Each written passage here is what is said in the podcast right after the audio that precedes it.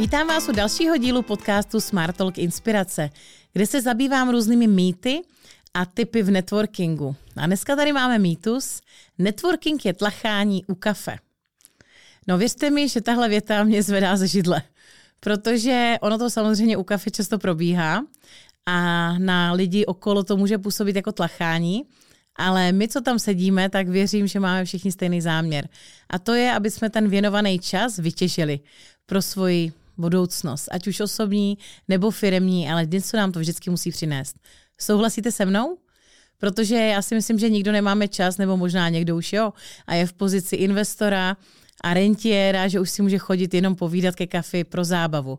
Ale stejně bych řekla, že to nikdo nedělá jenom tak. Každý v tom má něco, že si udržuje vztahy, které už vytvořil, nebo vytváří nové, nebo se chce inspirovat, nebo se chce dozvědět, co se děje na trhu. Někdo tam nejde jako jen tak.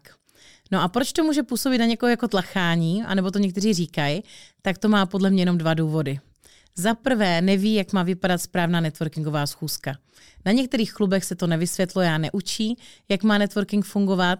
My ve Smart Networku to učíme. Takže říkáme tam našich 10 pravidel, takových 10 doporučení, jak má vypadat správná networkingová schůzka, aby proběhla, aby proběhla tak, jak má. A zároveň máme na to uh, i natočený podcast, takže si klidně puste díl, jak má vypadat správná schůzka. A to je podle mě jeden z důvodů, proč to vypadá jako tlachání.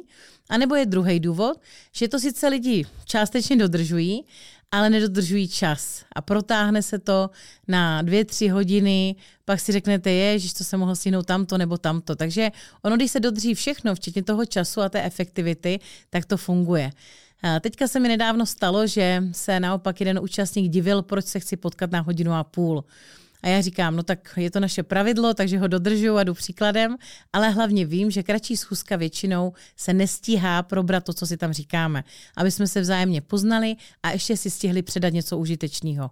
Protože to je to, co chcete, aby ta schůzka končila nějakým výstupem, nějakým přínosem. No a Předala jsem mu kontakt, dala jsem mu tipy, jak lépe pracovat s LinkedInem, jak psát některé příspěvky, něco, co bych změnila na webu.